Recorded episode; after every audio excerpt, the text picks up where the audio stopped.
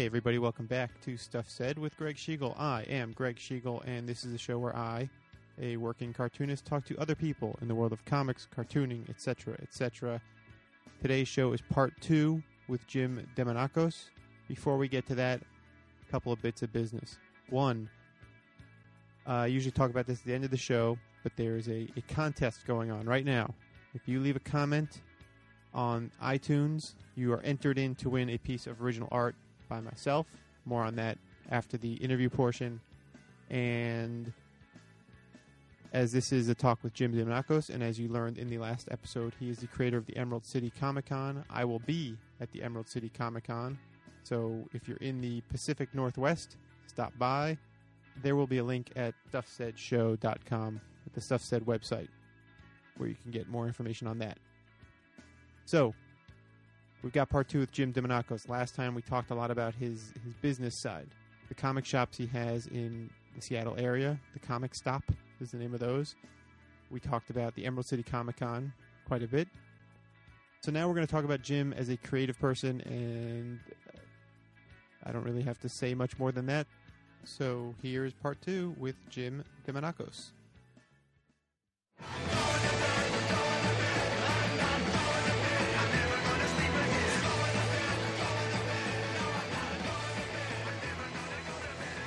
I want to talk about the creative side of Jim Demonakos because finally we can talk about the kiln I had built at home so that I could finally just do my own pottery without having to pay those exorbitant rates at the pottery place. but let's get into it. You have done freelance editing. Correct. You've written and are writing content Yes, for comic books. correct. You are half of creative team behind Kirby Crackle. Yes. So there's two separate dimensions we're going to go into. Okay. Start with the first one, which is as seen in, in your past endeavors, there was something you saw missing, a hole to fill, and you pursued something. Whether it was, you know, there wasn't a comic shop like the one you envisioned, there wasn't a convention like the one you envisioned, there Mhm. wasn't a website for the Savage Dragon that you envisioned. But it seems like on a creative endeavor, as a creative person, the, the missing piece tends to be more internal. Sure. So what is being satisfied for you by approaching these creative endeavors? I don't think I was hugged as a child. Well, now, Um, now- now, if hey, we'll get into it, but I think that's shenanigans it's true. I got lots of hugs. Because people tend to take a certain. route. You either go the route, you know, if you if you're a comics fan, you either re- retain that fandom and you're a reader for life, Mhm. or go the route of retailing and you become part of that retailing, distributing, whatever, or you go creative, and that is writing, editing, drawing, coloring, what have you. You're now covering a lot of ground. I don't like. I don't like to mess around. Clearly not, Um, except when you're giving joke answers, trying to evoke sympathies of listeners by your terrible oh, no hugs. So much, so much restaurant work, so little hugging. Yeah, exactly. Those boxes aren't going to make themselves, Jimmy. Let's- Uh, okay. Let's go one yes, by one. Let's Yes, start- Dad. Let's start with editing because I believe that came first. Correct. Was this something that that you sought out, something that should appear to you, and what did it? I think I sort fill? of fell into okay. editing because I'm not to talk down about myself. I don't know that I'm the greatest writer or even mediocre. But what I feel is my strength is taking stories that other people have come up with and being like, you know, if this, this, and this gets changed, this would be like amazing. But the creativity a lot of times comes from someone else. I I think I have I think I have stories to tell, but I th- I don't think in that same urgency in a way that it was with the comic stop or Emerald City where I, f- I was like, you know what the world needs Mhm. is this story. Instead, I just think I have some fun stories that I'd like to tell. And so I always felt I was a very strong editor and it worked out really well with all the people I worked with. Help come up with the story, like giving the outline, and then let's find out all the cool little pieces that I can help add to it. and have it become something more. And that's where I think my strength laid. And so that's what I pursued for a while was editing. Um, I think it wasn't until after I edited projects that I felt confident enough to pursue writing uh, solo um, or as as part of a duo, which I currently almost all my writing projects have been with someone else because I I do think I work better as a tag team. I have strengths and weaknesses, and thus finding someone to complement and pick up where I don't where where my strengths don't lay, I think has been key into finding these creative endeavors. So speaking of those endeavors, there's two I can think of.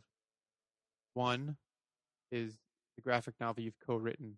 So this the, the graphic novel is called The Silence of Our Friends, and Yes. it's out. It is now available, It's now available, and I'll put up a link on on the Stuff Said site so you can. and you can click on it and give Greg a couple of Amazon dollars. I have that set up. Oh well, Probably you probably know how to set up because you're an internet I may guru. I may I may have. Yeah. Um, and this is drawn by Nate Powell. It's drawn by Nate Powell, Eisner Award winning Nate Powell. He uh, won the Eisner two years ago for his graphic novel Swallow Me Whole. How did this team? Did you bring this team together? Was this you being manager Jim who brings the world together, or was this something that was like the editing, a thing that you quote unquote fell into? so this is kind of a funny story. I love it. in as much as this is a small world scenario. So let's let's get in the Wayback Machine to 1999. Actually, so it's actually 1998. I am still at the Art Institute of Seattle, and I get myself a six month internship at Zombie, which is a game studio in Seattle called Zombie Studios. I worked on a Spec Ops, so a precursor to all the let's say Call of Duty, Modern Warfare type of video game. So there's where I meet for the first time Mark Long. Mark is the owner of Zombie. So fast forward, I was there for six months, and it was just an internship, so it didn't lead to a it, it didn't lead to a full time job. Um, so swinging back around to editing in 2007. So actually, okay, 2006, I worked for Image Comics. I worked for Image Comics for uh, a couple of years, year and a half, couple Which- two years. Which just uh, again addressed. It hadn't come up because I just hadn't brought it up yet. Sure. But I was going to mention that you did work, sort of almost was it even a year? No, it was 18 months. Okay, at Image Comics At in Im- their marketing promotions department. Correct. I was their PR and marketing coordinator. Continue. That's when I met Zachary Sherman. He had, done a graphic novel through Image called SEAL Team 7. We got to know each other and became friends. SEAL Team 7 was a great graphic novel. Like the summary is it was the Navy versus Atlantis and how screwed we would totally be if Atlantis decided to attack us. So I met I met Zach, we became friends. Fast forward a couple more years, we kept in touch. Zach got hired to do a project for Radical Publishing, who I was editing for. This project was created by Mark Long and Nick Sagan, son of Carl Sagan. And I talked with Zach. He said, Hey, I'm going to be in Seattle for a meeting. I'm like, Oh, what are you, you know, he's like, So do you want to get together for a beer? I'm like, Yeah, great. What are you in Seattle for? He's like, Oh, I'm meeting with Mark Long. I was like, Over at Zombie? He's like, Yeah, how do you? I was like, Funny story. Let's get in the way back. Yeah, exactly. Like awesome. I was like, "Oh, tell Mark I said hello." You know? And so through a series of events, I end up editing Shrapnel, which is the book that he was hired for, and thus I ended up going over to Zombie and started talking to Mark. And so Mark and I sort of reconnected and started becoming close, became friends. And he was like, "I want to do a graphic novel." I was like, "Okay, well, what do you want to do?" And he's like, "He's like, I don't even have a story. I have, I have bits. I have anecdotes. Sure, I know that. Um, so without going into a long, you don't want to spoil it. You want people to read this. I stuff. do, I Yeah. do. Although I don't think it ends well for Martin Luther King Jr. So, Man, you're bringing this thing down. but so he has all these anecdotes from his father and his time in Texas, and all these real world, real world events. like uh, the shooting at Texas Southern University when a police officer got killed. So we sat down and I took all the anecdotes and then we did I did some research, the historical research, and created a narrative for this and inserted the anecdotes and the story into this and then wrote dialogue and we uh, both Mark and I wrote dialogue. And so it was very collaborative. So I, I kind of put the pieces together, created a story out of it, and we both created the dialogue. And then eventually, um, when we finished, done, completely written, uh, we got an agent, Judy Hansen, over at Hansen Literary. Very well, maybe not very well known. I had heard of her. Gets a lot of deals, a lot of good deals for a lot of good people. Yep. Um, so despite it involving me, she got a deal. She does. It's what she does. Um, so she asked us who who we wanted, and I told her that I think this would be an ideal fit at first second. And so, like, well, it'd be nice to have some art to pitch with this. So at the time, I had gone down to APE, the Alternative Press Expo in San Francisco, and I was scoping out to see if I could find any artists who might be able to do. I wanted six illustrations and a cover, all all temporary, obviously. And so as I was going through, I saw Nate Powell at Ape, and somehow I'll be honest, I don't know. Somehow I kind of knew Nate. I think it's probably because of Top Shelf, my connection through Top Shelf, because I know Brett Warnock, one half of Top Shelf. I mean, I, I know Chris Staros too, but like Brett is in Portland, so I, I've gotten to interact with him much more. He always, and Brett's the guy who runs the Top Shelf booth at Emerald City every year. So I've gotten to know Brett. And I think, and I somehow knew Nate as well. So I was like, hey, how's it going? Good seeing you. Like, I have a question for you. I don't know how much time you have on your hands. I would like to pay you to do these six illustrations. He's like, sounds fun. You know, send me some stuff. So we, uh, Mark and I decided what we took two illustrations from each part of the arc, you know, so the three part general story arc, and had him do illustrations plus a cover. We packaged it all up, gave it to Judy. Judy took it over to First Second. First Second was interested. They liked the story a lot. They asked who would be drawing it. Our answer was we didn't know. We were looking for an artist. I had gone back to Nate saying, You're actually perfect for this book. I would love for you to illustrate this book. And he's like, I'm actually committed to doing this other graphic novel with these two brothers, I think. And it's supposed to start next month. He's like, What about you guys? I'm like, Well, our script is done. Like, we are ready to start. And he's like, You know what? I already made a commitment. And I'm like, You know, I, I totally respect that and I honor that you have a commitment. Something changes, please let us know. And about a month or so later, uh, it did change. And the guys hadn't turned in their book to him to start illustrating. And he told them, he's like, well, I need it by this date because that's where I had planned. And of course, in terms of budget and time and everything else, he's like, I need something. So he came back to us and said, listen, it looks like this other graphic novel is going to work out. I am interested in doing this. What do you think? We're totally excited. So we hire Nate to draw the graphic novel. By doing that, that also helps kind of well, all right. So we hire him. He starts drawing it, and then First Second decides that they do want the book. So then he stops drawing it. The three of us fly to New York, go over to the Flatiron, meet with First Second, and we edit the graphic novel in person. So we sit down with Calista Brill, who's our editor over at First Second, and we spend entire day. Overall, we've already gone through it and had specific problems or issues or things that she needed clarification, needed addressed, anything a good editor would do. And so what that left us after we left was that we needed to add we needed to add like two pages here, a page there, you know, a few a few different things so that we could get the graphic novel in shape. So we went back, wrote, went back and forth with Calista. When it was, as it were, final approval, Nate got back on drawing it because luckily, at least the first section was problem problem free. So, and we ended up taking one like three page sequence and taking it and moving it to the end of the graphic. You know, so it was fine. Uh, and then Nate illustrated it.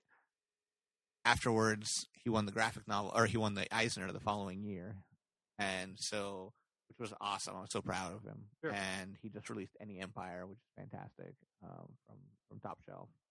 And so his next graphic novel now is ours. I'm pretty I'm pretty excited. So, as a finished book, you've read it. I have. You're happy with it. I'm very happy with it.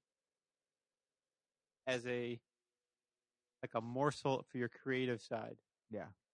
Does it satisfy it, or is there now like, oh, I want more of this. I want to do more of this, or do you feel like something else I check off the list? I've written, a, I've co-written a graphic novel. Now I'm gonna go conquer some other. I'm gonna start coloring comics. right. So what it what it does for me is I'm I'm really I'm really proud of the project and I hope that people like it. I mean it's one of those again not trying to be too self-deprecating. It's hard to remove yourself from your own I did the absolutely best that I could at the time of my ability to create this graphic novel along with the, these amazing people I worked with. Cuz Nate has created so much based off what we wrote. He then turned it into something more gorgeous and more more poignant. And I'm very could not be could not be happier nor more thankful to have collaborated. Thus, in terms of other things I would like to do, um, so I just wrote along with Kyle, who we do Kirby Crackle together.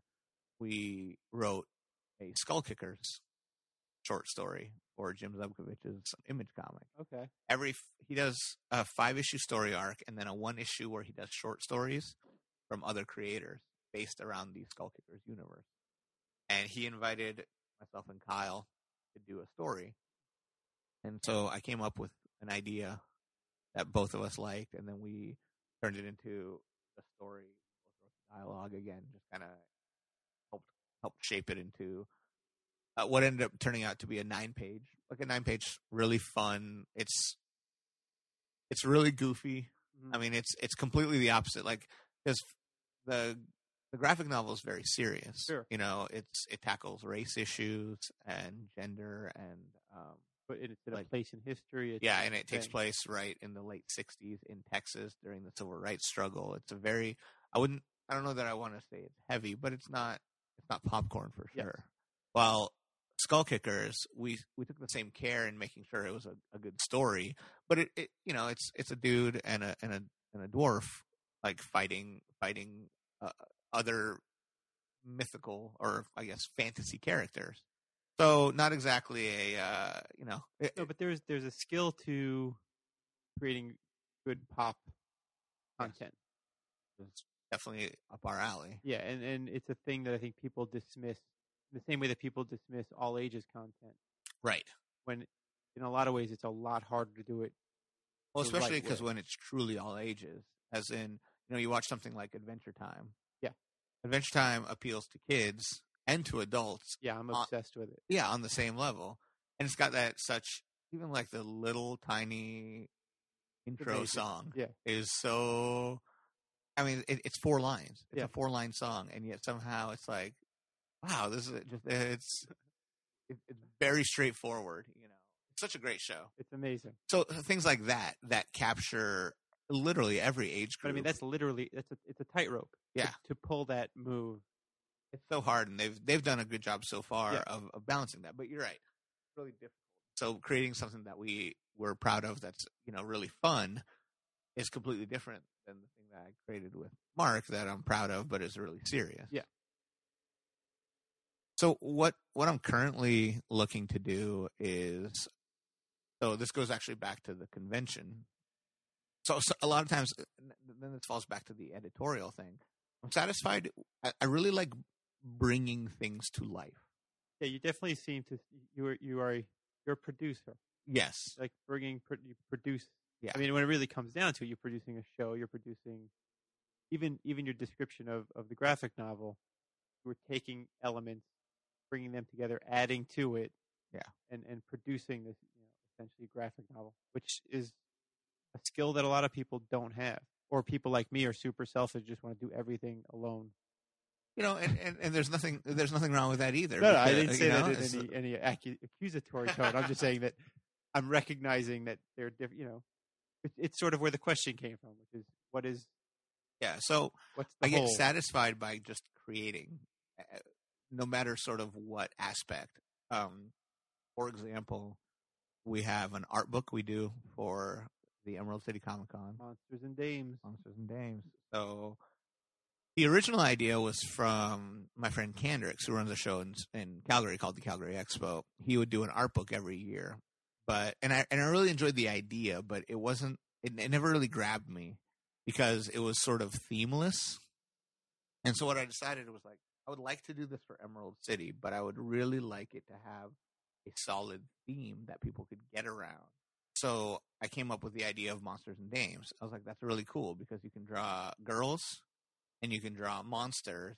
And you know what? People like girls and monsters, you know, and they don't have to be buxom and, and like overtly unclothed. Uh, It can be anything. You can, you know, so it, it, just, just the word monsters and dames inspires any number or an infinite number of combinations. You can drew you can draw the Bride of Frankenstein. That isn't that's a monster and a dame. Yeah. You know what I mean? It and so the and people have taken some have done some very cool. I just got a piece from Lar deSouza who does a number of uh, he does least I could do and looking for a group a couple of awesome web comics. Mhm. And he ended up doing basically like a Cleopatra mummy looking you know character and again it's that very much like like we are saying the bride of You went for the frankenstein you fusion. know yeah so it's like so it lets artists do something cool and we've now done this book three years in a row we also actually i also do it to raise money because um, the proceeds from the book go to uh, the seattle children's hospital we've raised in the last uh, two years we've raised over $20000 And you for auction off all the original artwork. and artists such as yourself who uh, create art for the book and donate, we will then auction the original off, and all that money also goes to Seattle Children. And so, mine, mine was of a monster and a chick, less than a dame, correct. and my monster was of Greek origins, Yes, it was. honor of the convention uh, founder. I uh, I enjoyed it very much. The the Minotaur, Yes, the football yes, Minotaur. the football playing minotaur. Love it. So I get a lot of satisfaction out of that too. Like I edit that book. Yeah. Basically, the, the pieces come in, and we kind of do committee. But really, you know, at the end of the day, like I put it together with my idea to do a theme, and now I've brought it to life, and now it's become a thing. Like everyone who has gone regularly to Emer- to, to, to Emerald City Comic Con, now one of the things they get the first thing through the door is they got to go get the new Monsters and Dames book. So we've had great cover artists. The last three have been um, Frank Cho, Adam Hughes, and Jo Chen. And the upcoming cover for the 2012 book is going to be by Adi Granov. So there's this very strong. Finally, very he's awesome- doing you a solid. After all these years of doing nothing for me. But you know what I mean? And, and so he's doing that, and we and we've expanded the book to 64 pages, so it's a full color hardcover nine by 12 art book, and you can't get it anywhere else. Yeah, it's a And- great. It's a it's a very pretty book. Thank you. And so I'm really proud of that. And now, uh, in terms of creation, I'm working with our good friend Christy Russo, Yes, along with uh, Brad Guigar, who's well known for his webcomic Evil Inc. And there's a like a, a relationship advice one that I can't Yeah, remember the name of it. It's funny. It's funny. I- See, that's the Yeah. thing. Like, I, I read it too, and I can't remember the name of it. He also did Greystone Inn, which was great. And so, so I approached them with the idea of a web comic. I'm like, why don't we have our own web comic at the Emerald City website? That would be just something that would let people come and enjoy a web comic that's about cons. And so, again, I'm sort of editing it. I'll get I'll get Brad's scripts, and occasionally I'll just be like, most of the time, as usual, the, the best editor knows when to be hands off. Most of the time, I'm like, this is awesome head to toe. And then other times, like, you know, if we just switch this one thing, boom, that's 10 times funnier.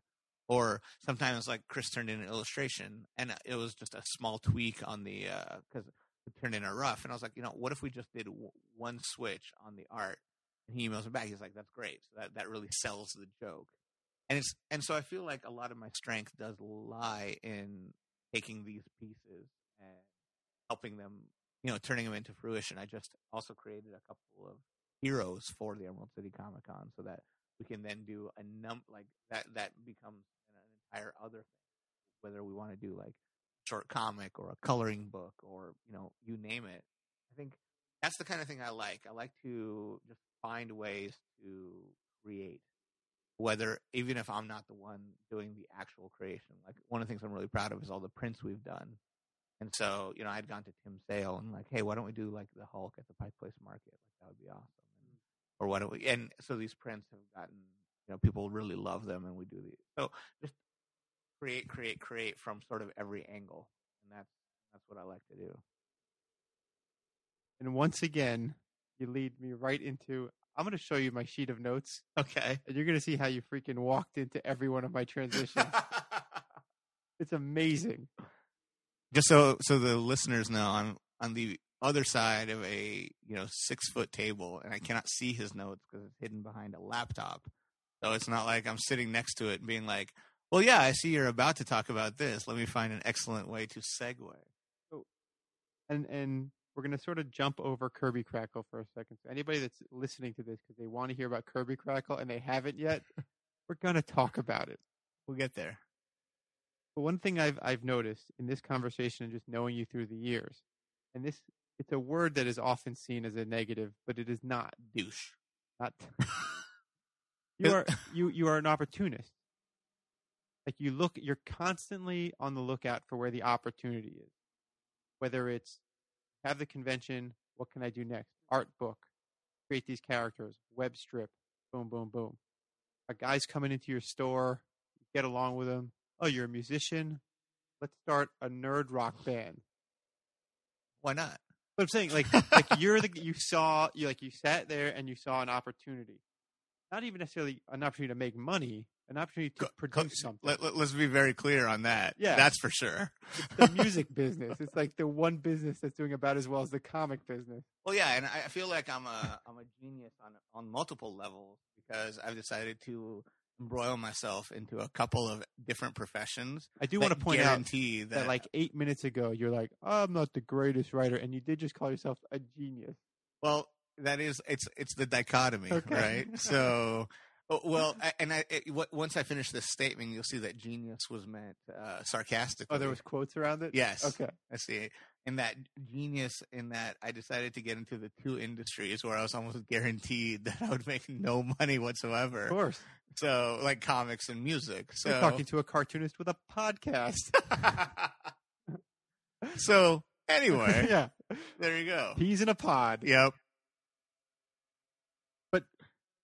You you you find the opportunities and again it's a word that is usually seen as a negative but you find a way to exploit and that's the wrong word but Exploit's also like a, a negative. You know, Yeah. like because exploit also feels like you're taking advantage. you and, suck and the nectar out of an opportunity is that now I'm a vampire. yeah no i didn't say a blood. nectar you're a bee buyer. you're a bee Okay.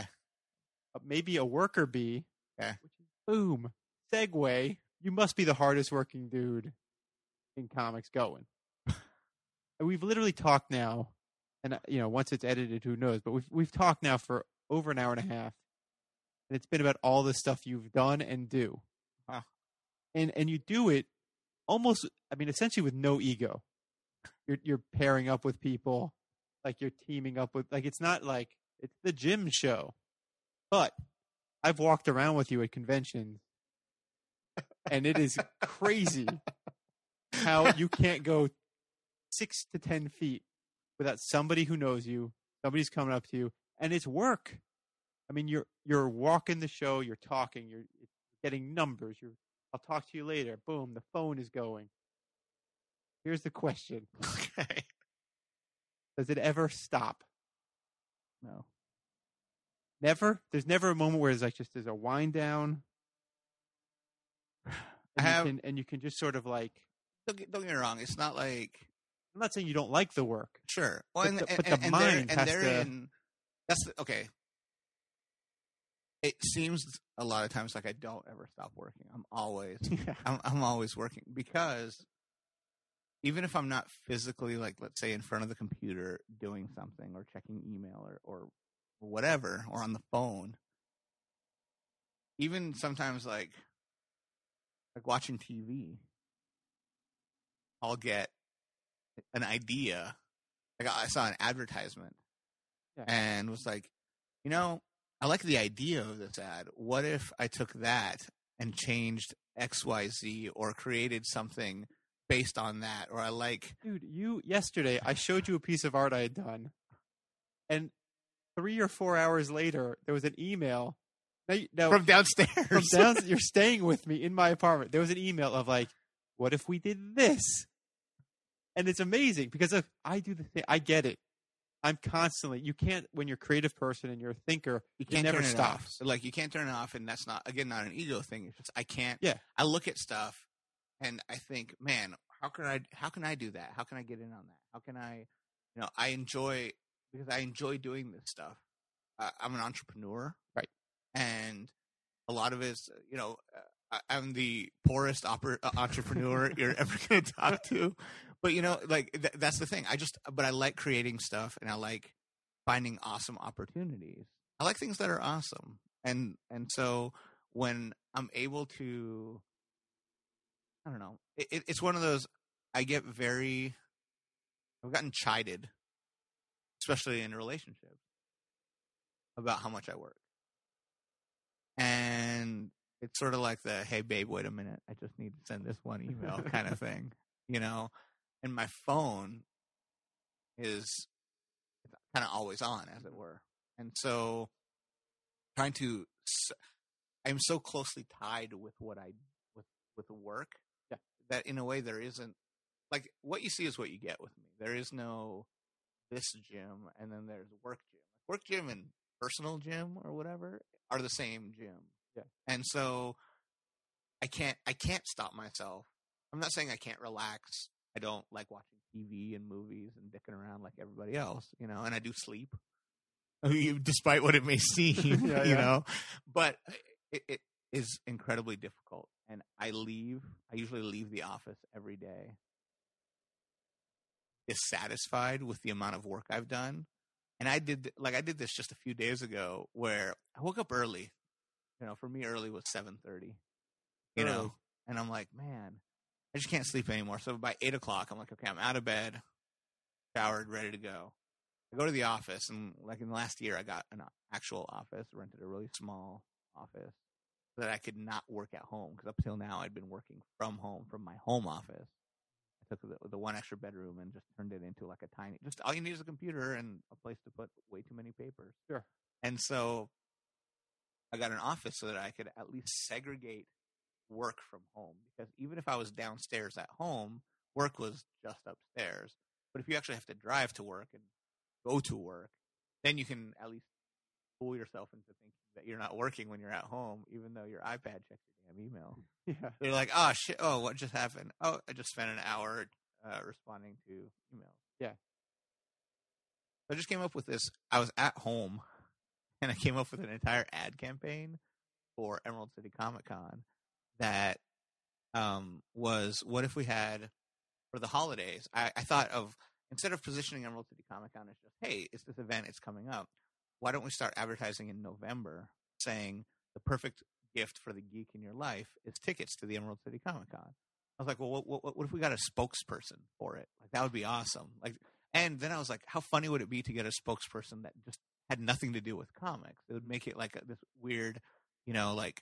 So I came up with Kasey Keller, who is the um, the goalie for the Seattle Sounders, but was also the goalie for the U.S. national team. Uh, has gotten to the World Cup and everything, but he's local, and so and he's very well known locally. So I'd be like, and the idea would be, hey, I'm Kasey Keller, Emerald City Comic Con. Uh, you know, if you ever wondered how I made all those, you know, excellent or like this almost amazing saves in the goal, and he would like lift up his Sounders jersey, and there was a Superman shirt underneath. You know, like this whole kind of thing. Yeah. Yeah. So I contacted his people, and it turns out it was a little on the pricey side to have Kasey do it, and that's fine. I kind of knew that, but it was pricier than I was looking for. Yeah. So I was like, who else could I get? And then I came up with another idea, which was, why didn't I get Ken Jennings to do it? from is he, He is local? he's not is he local, he attends Emerald City Comic I Con. think I, I think yeah. Okay. And so I just emailed Ken and I'm like, Hey Ken, so I have this idea. What do you think? And he writes back, he's like, Sounds awesome. So then I created a whole I went with my uh we have a creative team. That does our ad stuff. So I, I sat down and I outlined a whole ad campaign where I'm like, "Hi, I'm Ken Jennings, the winningest winner of Jeopardy ever." Like people ask me a lot of questions. The number one question they ask is, "Where do babies come from?" and then you get that kind of look at the camera, right? And then it's like, but the number two question I I get asked is, "Ken, you're a nerd. What would I get the, a nerd in my life for the holidays?" And he's like, the answer, the Emerald City Comic Con, and then it's uh, video clips, voiceover, and then at the end he's got a pair of tickets to the show because we printed. I decided this year to take over ticket printing as well instead of having a third party do it. So now we're actually printing our own tickets right. for the show. Um, well, I mean, it's still like from a printer, but Yeah, instead yeah. of going to a ticketing company, I went. I just had them designed, and Right. then now we're doing our own tickets. Um, and so he's holding the tickets, and and so he's like at the end of the commercial, he's like, "These are the tickets you're looking for." And then a stormtrooper hand comes out the side, grabs them, and in that stormtrooper been phased by a Jedi voice, "These are the tickets you're looking for." Right. And that's the end of the commercial. And he's totally into this idea, and so now we're going to do this crazy ad campaign with the winner Awesome. of Jeopardy, Ken Jennings. And this is all just from sitting at home, like watching TV it's what we do. right? And so, but then I think what we do to kind of bring it all around Yeah. is we don't then just think that'd be cool. I think the key is to then take that idea and turn it into something. And there, it's the execution That's the that, talent. That's that- the that's real work. correct. Yeah. So Yeah. like watching TV gives you ideas. Walking around, I take pictures. I take a lot of pictures because I like an advertisement. I'm like, you know, this ad's kind of cool. Like, what if we took that and ma- maybe made a play on it? Or I just like the wording. Like, or I'll, I'll straight up just take a picture because I like the font, and I'll send it to my designers and be like, this is really cool. I'm not saying copy it because that's what I don't want. Like, you'll never look at our ads and be like, wait, isn't this just the T-Mobile ad? But instead of the girl in the pink dress, it's you know the like the, She's, I don't, she's a blonde this yeah, time. I don't, I don't Yeah. want I don't want that, but I like the idea of you know there's something really clean about this ad, and I'll send. I I think my designers may or may not hate me because they'll get random emails being like, "What do you think of this?" And they're like, "I, I think you have too much time on your hands." Is probably what they actually think, Yeah. but, but it, it's then taking that and ex- executing it. Then I'll, I'll have a whole idea, an entire entire chunk, and be like, okay, like now this is what I want to do, and I have enough. I think on the flip side, my designers love me because I will sketch out. Like I have enough art skill. 'cause I went to art school, Yeah. and originally at the UW, I was in fine arts, and then I moved over and I went to computer animation. So part of me is also, I think, if we're going back and doing deep analysis, part of me, I think, always wanted to draw comics. But when I was in sixth grade during block, I had a teacher who was just like, "You will never do anything with art," and she was very discouraging. Even though I could draw a mean Bart Simpson, You want to name her? You want to name drop her? I don't even remember. Okay. Like, you know what I mean? Yeah. And so I stopped drawing from like sixth grade to like twelfth grade. But I used to That'll draw all the time, all the time. I, I would draw like my brother still has a picture of Raphael from the Ninja Turtles that I drew him as a gift. I'm Yeah. like George, I drew you Raphael. It was his favorite Ninja Turtle because George has rage issues as well. Um, He doesn't just know its size. I figured that was it. no, I think they're both uh, really angry. All right. No, like I love my brother, but you know, and and, and By the way, I've met George. I would, in a million years, not apply the word angry to him. no, he is the That guy nicest. is so pleasant. It's crazy. again. So, you know, so I drew a lot, and I don't feel like I'm like some stunted artist that like, oh man, but it does still like that drive to create has always been there, whether it was refocused for a while or not. Mhm. I don't have any desire to be a comic artist. I, I'm, you know, if you're like, okay, you get the opportunity to draw Spider Man, I'm like, well, first it's gonna look like shit, and second, you know, like, but also like that's not really that's not what I'm I'm looking for. Yeah. And so the, it's all these other opportunities that I do get excited about, and then I go to my designers and I'm like, listen, I have an idea for this ad. I have an idea for this illustration. I have this, and I will get, I will get, out like I needed just even last week, just something very simple. I'm like, listen, we just made a deal with Lucasfilm to do two exclusive toys for Emerald City Comic Con. They're pop heroes, so they're like these little vinyl toys. And my idea, so they're like, you can do anything you want, a variant, especially if it uses the mold. And I was like, when I was a kid, I really liked you know, in Star Wars where Han and Luke have to rescue Leia from the Death Star, and they dress up as stormtroopers, and so they made action figures because, of course, they made action figures of fucking everything. Yeah. Of Han as a stormtrooper and Luke as a stormtrooper. Those were cool figures, though. the Luke one.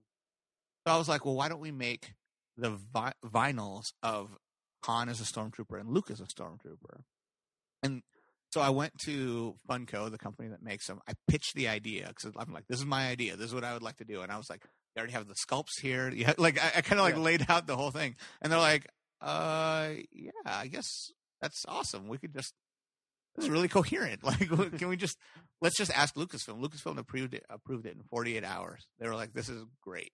And so now for Emerald City Comic Con next year, we're going to have two exclusive vinyl figures of Luke as a, as a stormtrooper and Han as a stormtrooper. And it's like part of me is like, cool, I made that happen. That's Yeah. awesome. And even though again, it's just taking idea that was around and applying it to something new. But then I needed an then I needed a logo. And uh, the logo basically I already have the Emerald City Comic Con logo, but what what I need is a thing that says it's exclusive so that we can put it on the box. And so I sat in Photoshop and I made an exclusive logo that was both round and square in case we needed it at different times. And then I just sent them to the designer and I'm like, hey, can you turn these into not shit? Like, and sh- they sent it back, but he's like, you already did all the brain work. I just was like, well, let me use our font, put it in the right perspective, and Yeah. boom, you're done. And so I think that's that's the thing. That's the like I have such a strong vision that that helps a lot in and it could it, it can be also maybe and I understand where like I try not to be overbearing about it, but I'm like, no, it needs to be like this. Like I know what like in my head, I'm like, I know what this should be. And at this point, you have a track record of having made, having accomplished stuff. Sure. So there's, there's like even, you know, there's, there's this notion of, um, some people can be paralyzed by like the fear of success. Like if you do it, what if it succeeds? There's that Sure. notion Sure. that I don't quite understand, but I'm probably a bit of a victim of it.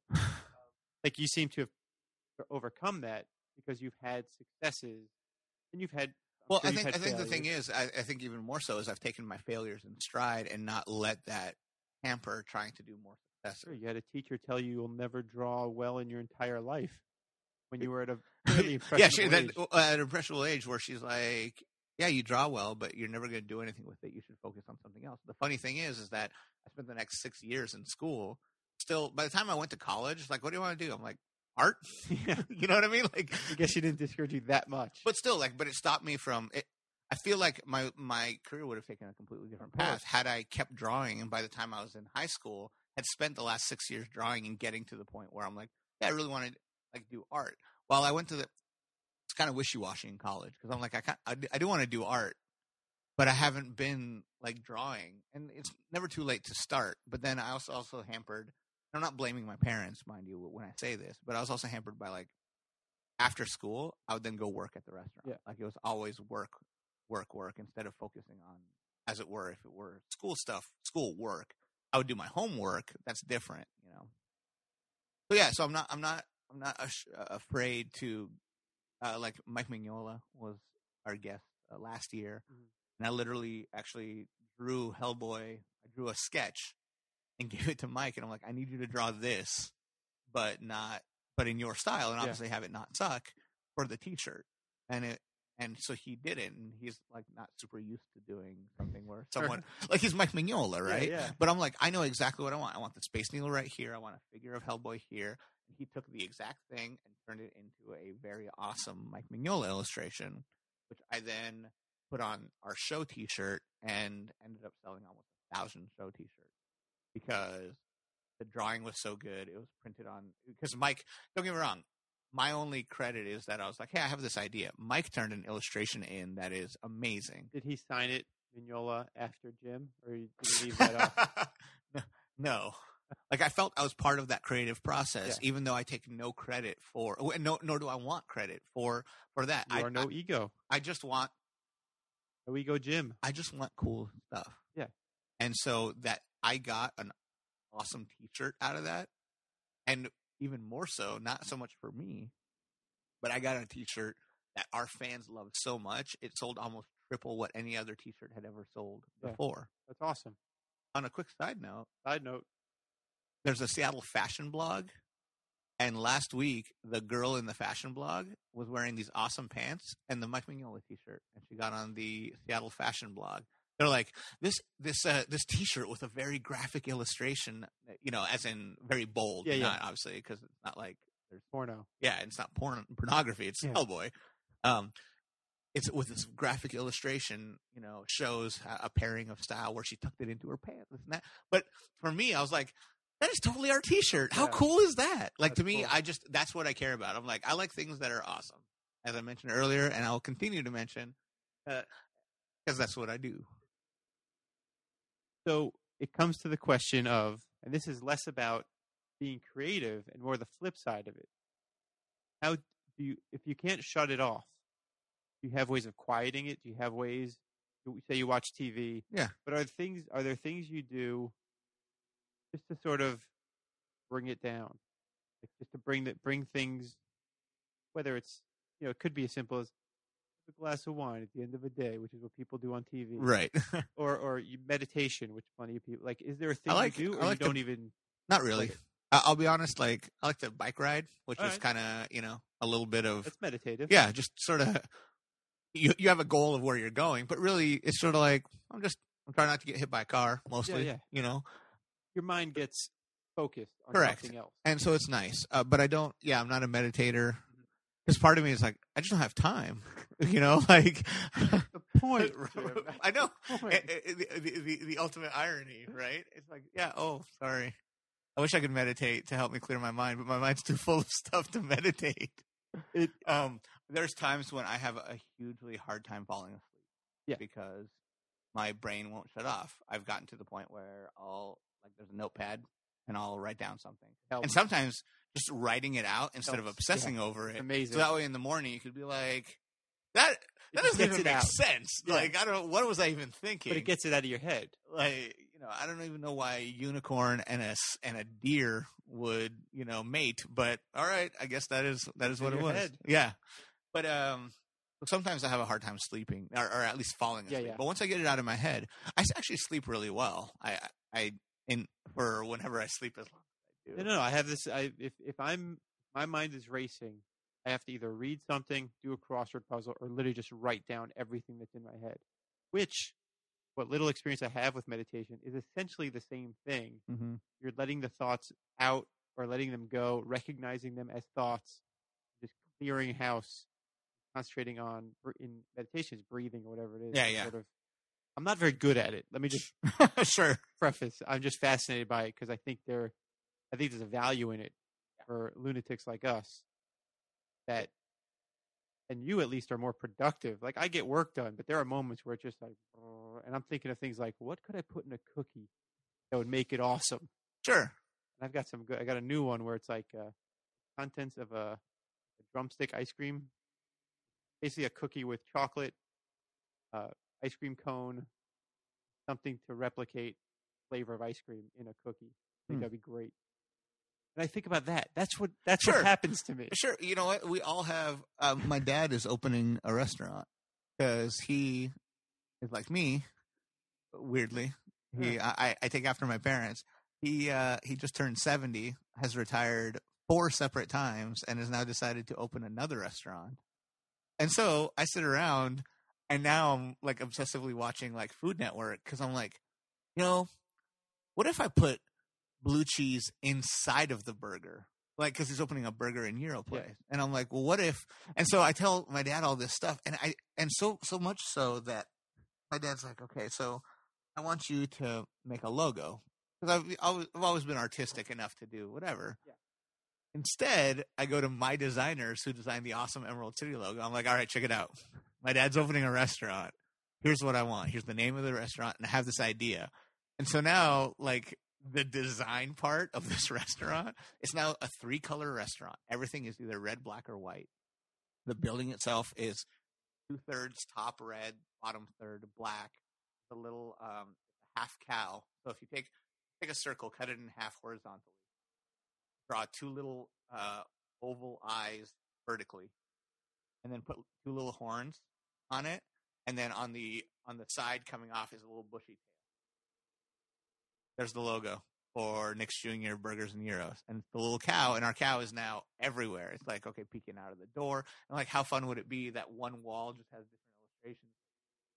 You know, and I'm, and, and my You're dad's yeah, and my dad's kind of like sort of my dad. My dad, my dad's seventy, Yeah. a Greek immigrant, and it's kind of like sort of wanted like you know just a regular you know restaurant, and I'm like yeah, but. And I and I feel like I've bullied my father into into this entire design aesthetic where he's kind of like, I'm not even sure I like this. Yeah. But then he saw the building painted. I, I literally picked picked Pantone colors and had them buy them from Sherwin Williams. Yeah. Yeah. And then he saw it painted and it's like, that was pretty fucking cool. It's awesome. you know, and I, but but I can't like I just it doesn't it, I can't stop. I, I know I'm sure for listeners who don't know me because usually how, you know how it is. I always listen to my friends on Yeah. podcasts when they do something. So the people who don't know me obviously clearly think I am a mental case. You know, I don't know. If, I, I think they just. I I don't think they think you're a mental case. okay, good. I think. Sorry, guys. But for what it's worth, I think what's interesting, and I think what'll happen the more I talk to people, is uh, it'll be very clear that all of us that either do stuff in comics or even beyond comics, not any. If you have a the, the desire to make stuff, it's a different mindset than a desire to not make. I don't know if that made any sense. That Yeah. sentence. no, of course. But there's a there's a a different psychology. I mean, Chris Giarrusso thinks about his convention display all the time. Right. I think about that too. I think about for Kirby Krackle. I'm like, so how are we gonna, you know, what, what's our banners gonna look like? What is? walked into another segue because we haven't talked about it, and now it's like on a TV show, on like a talk show. Uh, the the musical guest is always last, Sure. so we're gonna With, talk. with with us is Sting. He's gonna be performing yeah, and they come at the end and they do a song, Sure. and then it's like, thanks to Sting, we'll see you tomorrow. Uh, you know, Yeah. Jesse Ventura is here. Why not? He would, of course, he'd be the lead off guest. yeah, of course. I'd watch, I'd watch that show. I let's assume talk- we're talking Letterman, but okay, let's talk a little bit about Kirby Krackle I've heard of it. and a little bit not not to throw into imbalance the collaboration. Sure. But at the heart of it, you're like the Colonel Tom Parker I am. I am the. Um, or that dude that put the Backstreet Boys together. That creep. well, thanks. that makes me feel good. I always, I always joke that I'm the Bernie Taupin okay. to his yeah, you, Elton you, John. you write the you help write you work on the lyrics. Yep. that- Um, that is where, like, to, so to be clear, Yeah. Kyle usually comes up with the melody, music. He's like, "Hey, I have this riff, this and that," Yeah. and then we start shoving words into it, and and and seeing how it works, and seeing what kind of song it is. Yeah. because it, at, at the at the point of it just being music, it could be anything. But you know, you start, I start listening to it, and so does he, and we're like, you know, this feels like this. It feels like a song about Deadpool. It feels like a, you know, or it feels like it just it has a vibe. Yeah. And so then we're like, well, what if it's about this? And so we take that what if and we start writing lyrics. And we have so we've probably written I'm sorry, we've probably discarded twice as many lyrics, if not more, honestly, than we've actually now published on the page, for lack of a better Yeah, term, yeah. in music, right? Because we have all these ideas and we're like, hey, what do you think about this? Like, what if we do a song from this perspective of this character? And we start writing it, and then it's like, you know, I don't know that I have enough to say about this character to create a full song. Mm-hmm. But my contribution is is is the lyrics, correct? So And you're also you're also and ideas and all this other stuff. ideas and, and on And then certain on level the back end. production and, and management. correct and then setting up and shows business and- stuff yes. you know that i uh you know both of us take care of business stuff i i tend to do the conventions and the travel and we but we you know what i mean like that's my head has always been that that Yeah. and so Who is the Kirby Krackle Twitter? Is that you or Kyle? both of us Oh, it's both of you. so we both have it on our on our phones so whenever either of us feel like saying something that's kirby krackle i would say that kyle does it more than i do Okay. to be honest but we are we are both the kirby krackle twitter Okay. So. And now this is sort of unfair because Kyle is actually in the room. He's been he's he's listening. Yeah. But I am handsomer. I like we'll just why don't we just throw it out there so it's not awkward later. Once again, you've you've you got the question before I ask it. Um,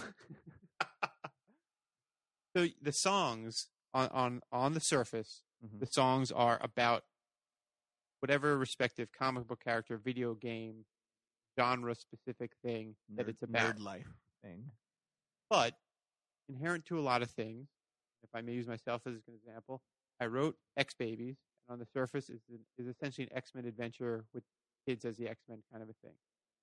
But I also tried to do something else with it. It was a personal point of view thing that I was getting across. I was trying to tell a story beyond the surface story. So there has to doesn't have to be. In theory, you could produce something to be simply what it is. But are there songs? Are there instances where there's that surface? And I know that people who write music or write don't always want to say this is what this really means, Sure. and you don't even have to tell me what they really mean. Sure. But are there instances outside of Worlds Full of Heroes that you might not have recognized? Like, and again, you don't have to say what it is. That there's, it's more about you or more about Kyle or the two of you than it is about Wolverine. Right. And the answer is, of course. Uh, There's a number of songs I can think of that, when you look at them purely on the surface, Mhm. they're very straightforward. But for us, in terms of from the time in our lives that they came from, what we were going through, what was happening, that those those songs have a much deeper meaning to the eh, like they all come from we, we couldn't have written i guess i'll say this in in terms of the, the album like none of the songs could have been written in the any other order than they were the stuff from e for everyone came from a very very specific time in our life and so did superpowered love. Well, i give a little more of a pass as it were to the original album because uh, although again i don't think that we could write that right now either. Um we we spent a, a longer time kind of form not formulating that sounds so technical but those songs were a little more we got together it took it took a while for Kirby Krackle of to get going once we once we did and so those songs are from that time the other albums were a concentrating writing time like we're going to start now and we need to an album that's and we did and they came from time in our lives that they, they came from Right. so the, the, the, that's the long answer. The short answer is yes. Like there are there are n- a number of songs that I can think of offhand where, you know, like uh, "Needing a Miracle" that has a lot to do with going on with us, Yeah. just as much as it is surface of a hero and a lady and their parallel lives. or even something like the one I'm thinking of for some reason is, and I think only because, if I'm not mistaken, this was one of one of yours, and I put yours in quotes because I know it's a collaborative thing. But there's the Mega Man song Yeah, take it from me. that like, it's a Mega Man song, Sure. but like, and and maybe it's the way Kyle is singing it. It's like a real sort of passionate. I don't know if defiance is the word, but there's like a like it's like an empowerment song. Mm-hmm. We have a we have a number of people who told us it's an awesome song to run to. You know, But I mean, there's there's something to it of like nothing's gonna it's that sort of nothing's gonna stop me kind of a thing. And again, if we're looking back on this entire conversation, Sure. you've been like this sort of Mega Man. yeah. That's terrible. But but like you, but I mean, you you go, you you proceed, and Sure. you know, and and it's funny because Mega Man, in terms of a character, and if you look at even the video we did, it's it's him just like if you look at his animation, right? It's just him running like he never stops, Right. And there are parallels to that. Like that's a song that I like. I was more passionate about and more, you know, and and reflective of it's like not only am I not going to stop, but whatever obstacles are being thrown in my way, you know, fuck that. I'm just going to get through them until the very end, you know, when, whenever that is. So, you know, you can take that to mean whatever you want it to, but I know what it means to me, but you can, Yeah. you, you can sort of that's take where what you want. that's where to it. art comes into craft. It's up to an interpretation on the part of uh, the listener or the reader or the con attendant or the, The- store shopper. The, the, the, for lack of a better term, the consumer. Bingo. because that is, you know they are consuming this media one way or another.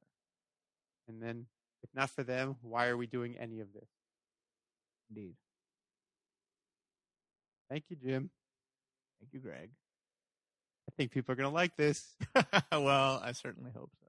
This right here is going to increase attendance at the Emerald City Comic Con. I want to know Mul- a- multifold. when people find like, how'd you find out about the show? And they go, oh, the podcast that came out a month after it. I want those Actually, numbers. I went back in time, and that was what I heard. I want those numbers. Thank you, Jim.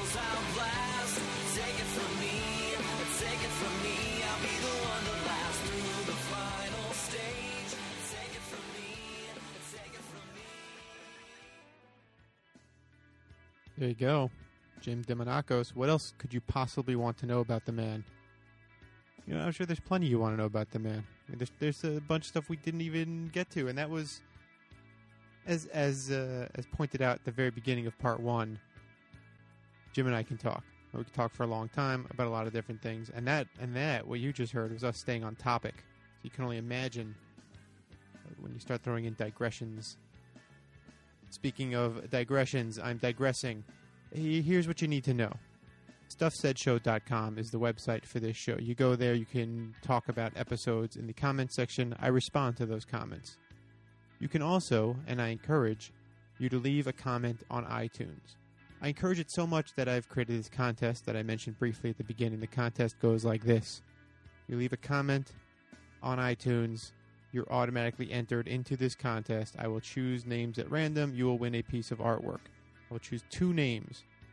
If you cannot think of something to write, I'm giving you two options. One, you write a thing that says, uh, I like the show. I'd love to hear blank as a guest.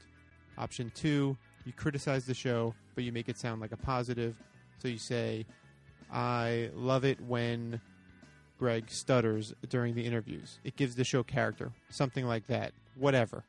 So those that's the contest. Enter the contest. The contest ends May 1st. Whatever comments are up there as of May 1st are the entries. I will draw names.